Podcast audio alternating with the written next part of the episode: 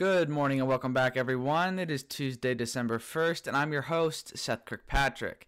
And yes, you heard me correctly. It's already December, making 2020 somehow the longest year, yet the shortest year I've ever experienced, and I'm sure you all feel the same.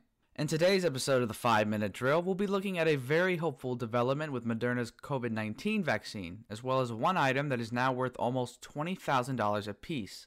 Now, with all that in mind, let's begin.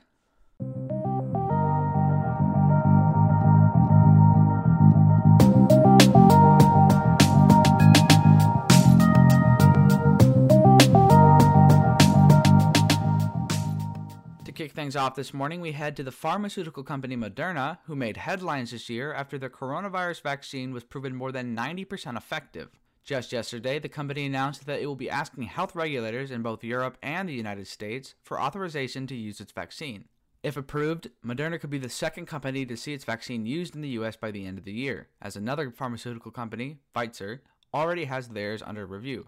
Moderna said that its vaccine has a 94.1% effective rate and appears to be generally safe, with the only reactions to the dosage being headaches and other mild to moderate symptoms. The company said it expects a panel of outside experts which would advise the FDA to meet on December 17th.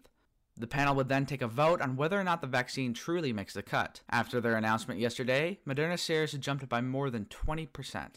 Now, our second story today takes us to the Texas based oil giant ExxonMobil, which announced after three straight quarters of losses that it would be cutting spending and slashing assets. In 2018, the company made a goal to boost oil and gas production by 2025 and expected spending more than $30 billion a year in capital expenditures. But after their most recent quarter, the company has endured yet another round of losses, losing a whopping $2.3 billion over the past three quarters. In response to this, Exxon said it would slash the value of its assets by up to $20 billion.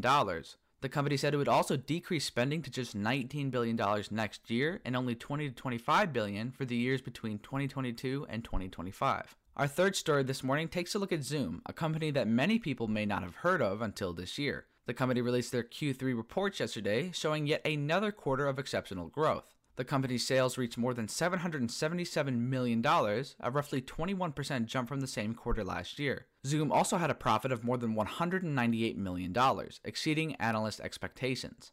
While the company is doing exceptionally well, their free services, which they offer to more than 125,000 K 12 schools, is weighing on their profitability, according to company CFO Kelly Steckelberg.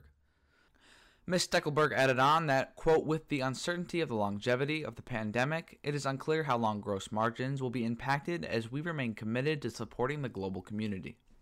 Our fourth story today changes things up and takes a look at the cryptocurrency Bitcoin, which just yesterday reached its highest value ever at $19,860.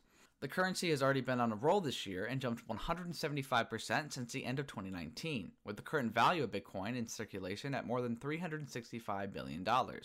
Bitcoin has also been transitioning from a speculated investment opportunity to a legitimate currency, as both PayPal and Squarespace allow their customers to buy and sell the crypto cash.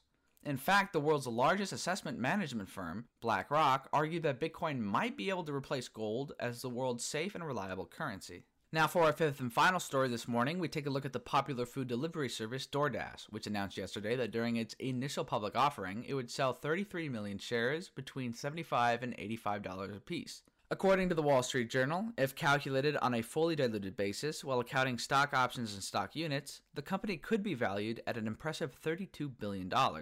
Anyways, folks, that wraps up today's episode. As always, make sure to subscribe wherever you get your podcasts, and we look forward to catching you Wednesday morning as we continue to redefine how you experience news.